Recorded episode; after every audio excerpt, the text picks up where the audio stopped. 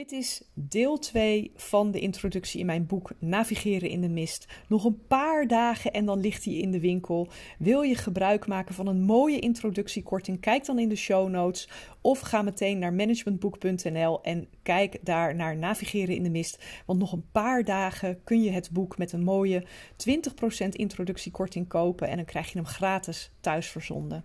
Ik wens je veel plezier bij deel 2 van Navigeren in de Mist.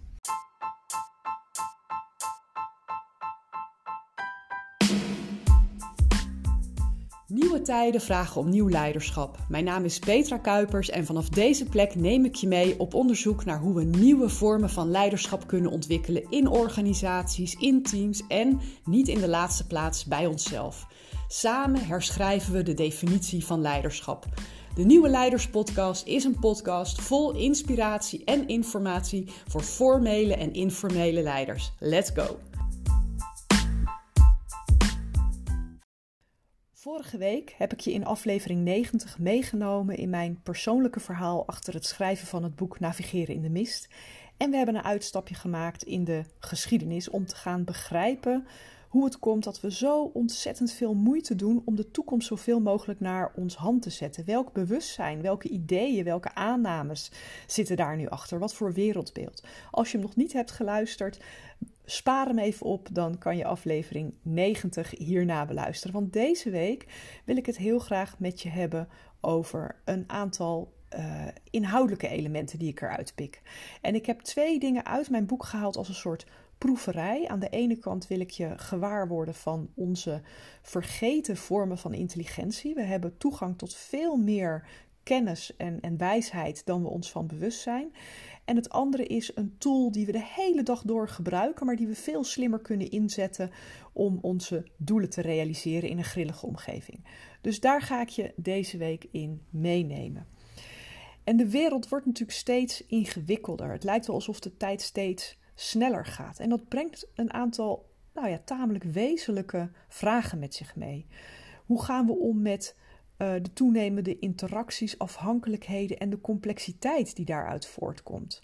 Je hebt gezien dat we uh, nou ja, met dingen als, als Brexit of de uitbraak van een pandemie, dat we allemaal aan elkaar vastgeklonken zijn en dat het nog niet meevalt om te overzien wat de consequenties van bepaalde ingrepen zijn. Hoe kunnen we überhaupt oorzaak en gevolg blijven onderscheiden? Hoe kunnen we de consequenties van onze beslissingen voorspellen? Maar ook waar voegen we als mens nog waarde toe met alle technologische ontwikkelingen en de uh, oprukkende uh, kunstmatige intelligentie? Nou, in boek 2 van Navigeren in de Mist behandel ik de uitstekende evolutionaire instrumenten waar wij als menselijke diersoort over beschikken. En die instrumenten die zijn nooit weg geweest. We mogen alleen wel opnieuw leren om ze echt te gaan benutten. We zijn namelijk biologisch zo georganiseerd dat we toegang hebben tot veel meer informatie dan we met onze zintuigen kunnen waarnemen en met ons rationele brein kunnen interpreteren. Maar omdat we het zo georganiseerd hebben dat ons rationele brein ontzettend dominant is geworden, overschreeuwen we als het ware de rest van de informatie die zo voor ons voor het oprapen ligt. Nou, in het tweede hoofdstuk ontdek je onder andere welke bronnen van wijsheid we nog meer tot onze beschikkingen hebben, die ons kunnen helpen om het geheel te overzien en om zo veel betere beslissingen te nemen. Maar ook gaat het over een heel andere manier van waarnemen van wat er speelt en van wat er nodig is om te sturen of bij te sturen. En als je daarmee gaat experimenteren, dan leer je betere diagnoses te stellen. Je gaat het hele plaatje als het ware zien, waardoor je uh, meer inzicht krijgt wat er echt nodig is en betere beslissingen neemt, ook in complexe en onzekere situaties. Als we alleen op ons rationele brein besluiten nemen, dan doen we vaak aan symptoombestrijding, omdat we, um, uh, om, omdat we niet voldoende aandacht geven aan van welk patroon of welke dynamiek of welke cyclus maakt dit probleem nu deel uit. Nou, in deze aflevering pik ik er één aspect uit, namelijk dat we naast ons hoofdbrein nog over twee andere breinen beschikken. En die steken anatomisch totaal anders in elkaar, maar ze helpen je wel degelijk om informatie te verwerken, om helder waar te nemen, om keuzes te maken. Want naast het forse brein in ons hoofd hebben we ook nog een brein in het hart en één in de buik. En die laatste twee zijn in vergelijking met, met je hoofdbrein natuurlijk veel kleiner, maar ze zijn net als ons hoofdbrein ook volledig autonome zenuwstelsels. De hersenen vormen een ongelooflijk complex netwerk en zelfs met de meest moderne onderzoekstechnieken kunnen we maar voor een deel verklaren hoe het werkt. Maar wat we wel weten is dat we lang niet alle beslissingen nemen met ons hoofdbrein. En je kent de zinnen wel van goed luisteren naar wat je hartje ingeeft, uh, naar je onderbuikgevoel luisteren. Dat zijn geen holle frasen. En het bijzondere is dat vrijwel iedere taal een variant van deze uitdrukking kent. En dat is niet voor niks. daar zit een soort wijsheid in die al heel oud is. Neurowetenschappers hebben aangetoond dat het hart ongeveer 40.000 neurale cellen heeft. En daarmee functioneert het als kleine separate hersenen. En in honderden onderzoeken heeft het HeartMath Institute stukje bij beetje bekeken van hoe kunnen we nu beter gebruik maken van deze bron van intelligentie. En een van de ontdekkingen die we op een bepaald niveau wel weten, maar die we nog niet eerder wetenschappelijk hadden uh, bekeken, is dat uh, het hart een meetbaar elektromagnetisch signaal uitzendt. Er vindt met andere woorden een voortdurende uitwisseling plaats van elektromagnetische velden tussen mensen onderling. We pikken ze op en we zenden ze uit. En daarom is het ook dat je je anders voelt als je een, een, vergadering hebt, gewoon fysiek in een vergaderruimte met je collega's erbij, of virtueel. Want dan heb je dat elektromagnetische veld niet in je omgeving. Onder de juiste omstandigheden hebben we toegang tot deze vorm van intelligentie. En dan krijgen we dus informatie binnen buiten onze vijf uh, fysieke zintuigen om. En hier wordt het natuurlijk vanuit onze leiderschapsrol interessant. Het instituut is erin geslaagd om de interactie van het hart met de hersenen om dat meetbaar te maken. En heel kort door de bocht uitgelegd, want er zitten natuurlijk heel veel nuances aan. Maar je zou kunnen zeggen, als het tijdsverloop tussen twee hartslagen een regelmatig patroon vertoont, dus een regelmatige sinus vertoont, dan spreken we van hartcoherentie. En dat is de toestand waarin ons brein, ons hart, ons zenuwstelsel en ons hormoonsysteem optimaal functioneren met elkaar. we zijn helder van geest, we zijn geconcentreerd, we voelen ons tegelijkertijd kalm en vredig. En misschien herken je dat wel van de keren dat je merkte dat je in flow zat. dat herkennen we allemaal wel, dat je dat soms meemaakt. Maar omdat je hartintelligentie en je hersenen op zo'n moment optimaal samenwerken, kun je beide helemaal benutten en neem je ook betere acties en betere beslissingen, terwijl je ook Ehm, ja, in verbinding blijft met je eigen gevoel. Dus je, je uh, kijkt zowel naar buiten als naar binnen, als het ware. Maar in de waan van de dag hebben we nog alles te maken met emoties. Hè? Je, je, frustratie, ergernis, boosheid. We hebben er allemaal wel eens mee uh, van doen als je uit een pittig gesprek komt of um, uh, afgesneden wordt in het verkeer. En je merkt dan dat het patroon van hartcoherentie juist chaotisch wordt. Dat is meetbaar gemaakt. Op het moment dat stress de overhand krijgt, dan maken de hormonen in je brein dat je in een vecht, vlucht of bevriesreactie schiet, waardoor de kwaliteit van je reactie of van je besluiten juist heel hard achteruit holt. Nou, als je je daar eenmaal van bewust bent, dan kun je je hartcoherentie zelf ook gaan trainen. Want Um, wat je wil doen is je autonome zenuwstelsel kalmeren en zelf dat chaotische hartritme weer regelmatig maken. Want als je dat doet, dan ben je weer in staat om betere keuzes en beslissingen te nemen uh, op basis van zowel je rationele informatie als je intuïtie.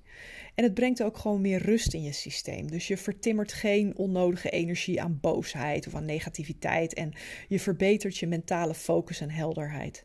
En meer in het algemeen, als je regelmatig zorgt voor een uh, regelmatige hartcoherentie, dan neemt je emotionele intelligentie toe, waardoor je betere en meer harmonieuze relaties hebt met je omgeving.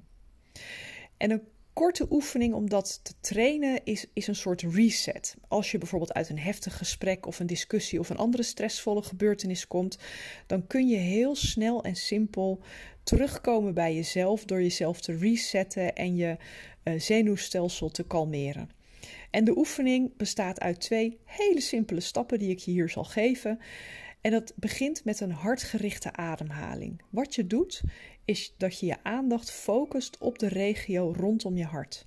En je visualiseert hoe je als het ware in en uitademt door je hartstreek. Dus ja, natuurlijk, dat gebeurt door, door je neus of door je mond, maar je visualiseert dat dat door je hart gebeurt. En je ademt ook een beetje dieper en een beetje langzamer dan normaal. En om het effect daarvan extra kracht bij te zetten, roep je ook een positieve emotie bij jezelf op, terwijl je door je hart blijft in- en uitademen. Je kunt bijvoorbeeld uh, het gezicht van een geliefd iemand voor je zien. Hè? Je partner, je kind, je huisdier. Het onderwerp doet daar eigenlijk niet eens zoveel toe. Het gaat erom dat je ergens aan denkt, maar je een fijn en positief gevoel bij krijgt. En daarmee is door dat HeartMath Institute gemeten dat je consistent bent in het uh, weer regelmatig maken van je hartcoherentie, waardoor je weer bij die vormen van intelligentie komt.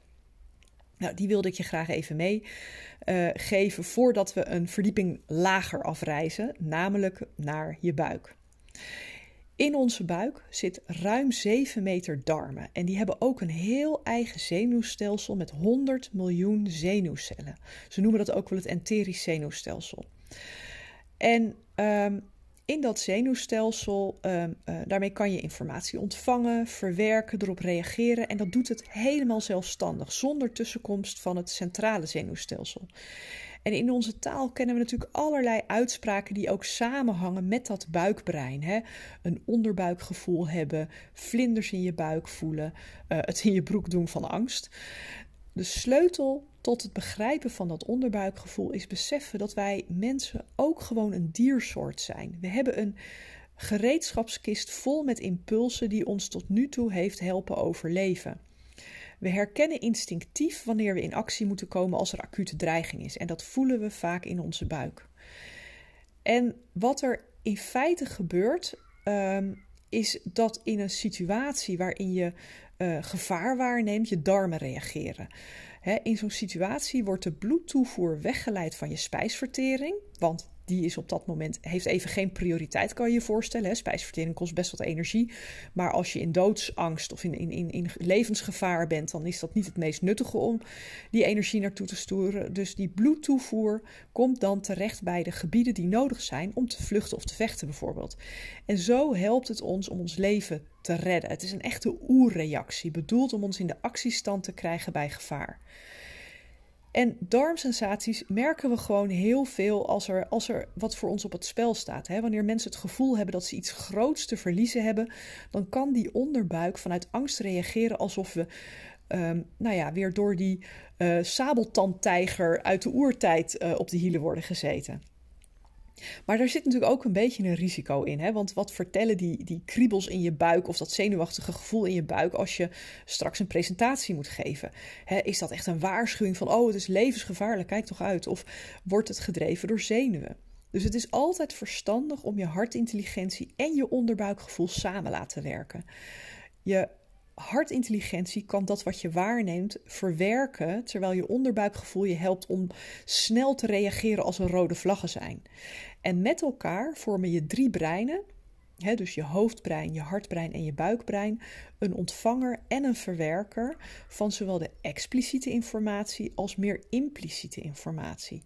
En als je de intelligentie van alle drie die centra in je lichaam weet te benutten, dan heb je veel meer wijsheid tot je beschikking dan wanneer je alleen maar op die expliciete informatie die je via kijken, horen, lezen uh, tot je neemt.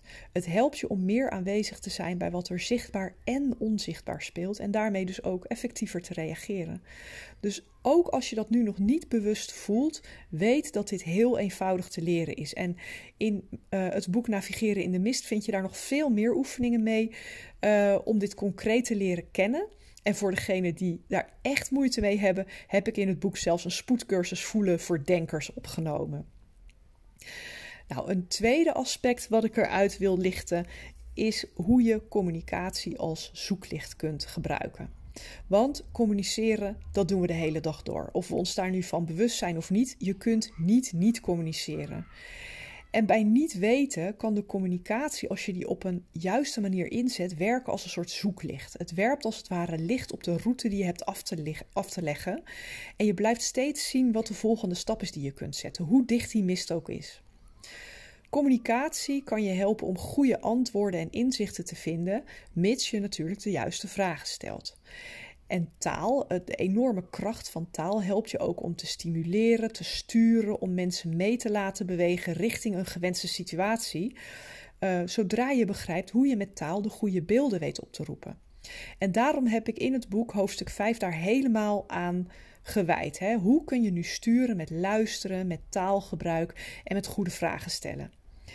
En misschien is het goed voordat ik verder ga om alvast bij jezelf na te denken. Beschouw jezelf diep van binnen niet weten als iets wat je maar beter kunt bestrijden of vermijden. Of gebruik, uh, gebruik je voor jezelf juist de woorden uh, die de mogelijkheden van niet weten onderstrepen.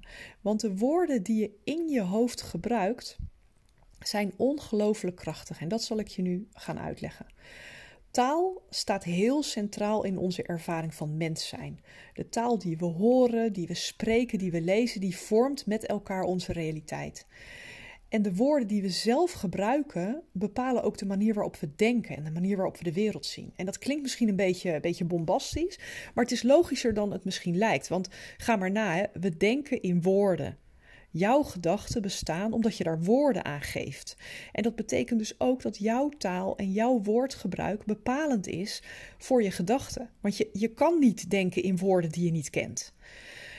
En je gedachten creëren op hun, gevoel, op hun beurt weer je werkelijkheid, omdat ze razendsnel vertaald worden naar een gevoel. Je gedachte wordt heel snel vertaald naar een gevoel. En die bepaalt weer hoe je je gedraagt. Dus in die zin is de taal die je gebruikt in je gedachten heel bepalend voor wat je doet en wat je zegt. En daarmee dus ook voor hoe je omgeving op je reageert. Want voor hun uh, zet je weer met je gedrag een bepaalde ja, gebeurtenis in gang, een bepaald gevolg in gang.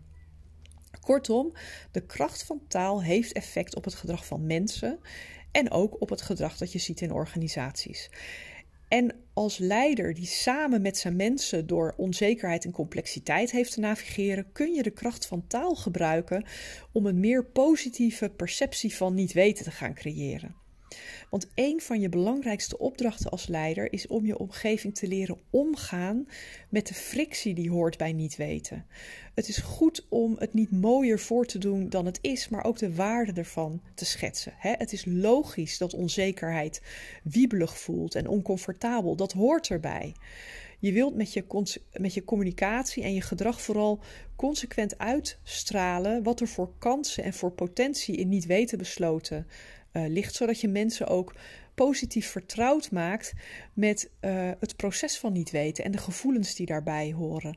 Dat oncomfortabele gevoel is nodig om verder te komen, om um, uh, tot nieuwe inzichten te komen, om tot de eerstvolgende stap te komen die we hebben te zetten. Zonder een oncomfortabel en onzeker gevoel zouden we niet op dat punt aankomen en gaan we een soort van op de automaat. Dus daar zit de waarde van het discomfort.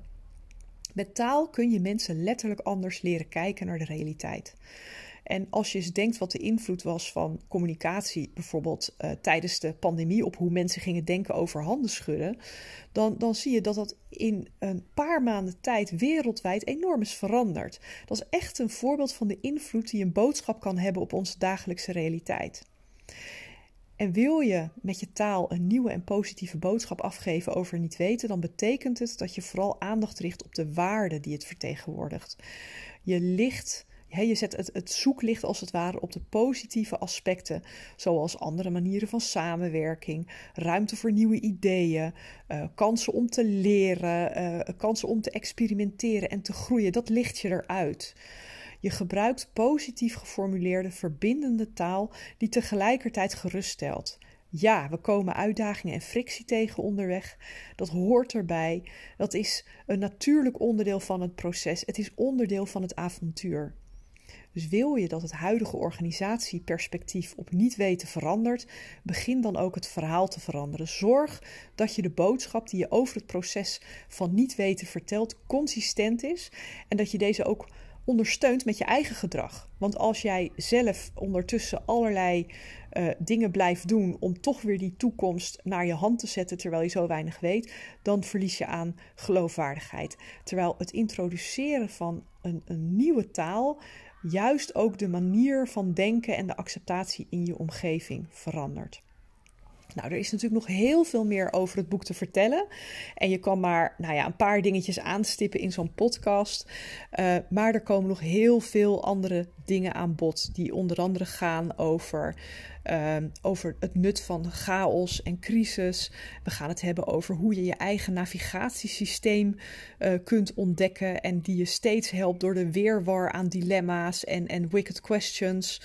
Um, et cetera, et. Er komt ontzettend veel aan bod en ik hoop natuurlijk dat je het gaat lezen. Ik wil je daar ook toe uitnodigen en er actief mee aan de slag te gaan, zodat we met elkaar een krachtige beweging op gang brengen, waarbij we de waarde van niet weten weer meer ruimte geven in onze realiteit. En om je uit te nodigen om het boek te kopen, wil ik heel graag uh, nog een keer een primeur met je delen. Namelijk dat ik in overleg met mijn uitgeverij Thema en managementboek.nl tijdelijk een mooie introductiekorting mag geven. Uh, in de show notes vind je een link, maar je kan natuurlijk zelf ook op managementboek.nl kijken en zoeken naar navigeren in de mist, zodat je tijdelijk 20% introductiekorting krijgt. Ehm, je koopt het dan voor 20 euro inclusief de verzendkosten en je ontvangt in dat geval meteen het boek zodra het van de drukkerij komt op of rond 25 mei aanstaande. Let op, die actie is tijdelijk, dus wacht zeker niet te lang met het aanschaffen als je gebruik wilt maken van deze mooie korting. En dan wens ik je ongelooflijk veel leesplezier en inspiratie toe. Dankjewel voor het luisteren naar de Nieuwe Leiders Podcast. Was deze aflevering waardevol voor je? Door hem te delen of een recensie achter te laten, help je nog veel meer mensen om de Nieuwe Leiders Podcast te vinden. En vergeet niet de podcast te volgen zodat je niets meer mist. Ik tref je graag bij de volgende aflevering.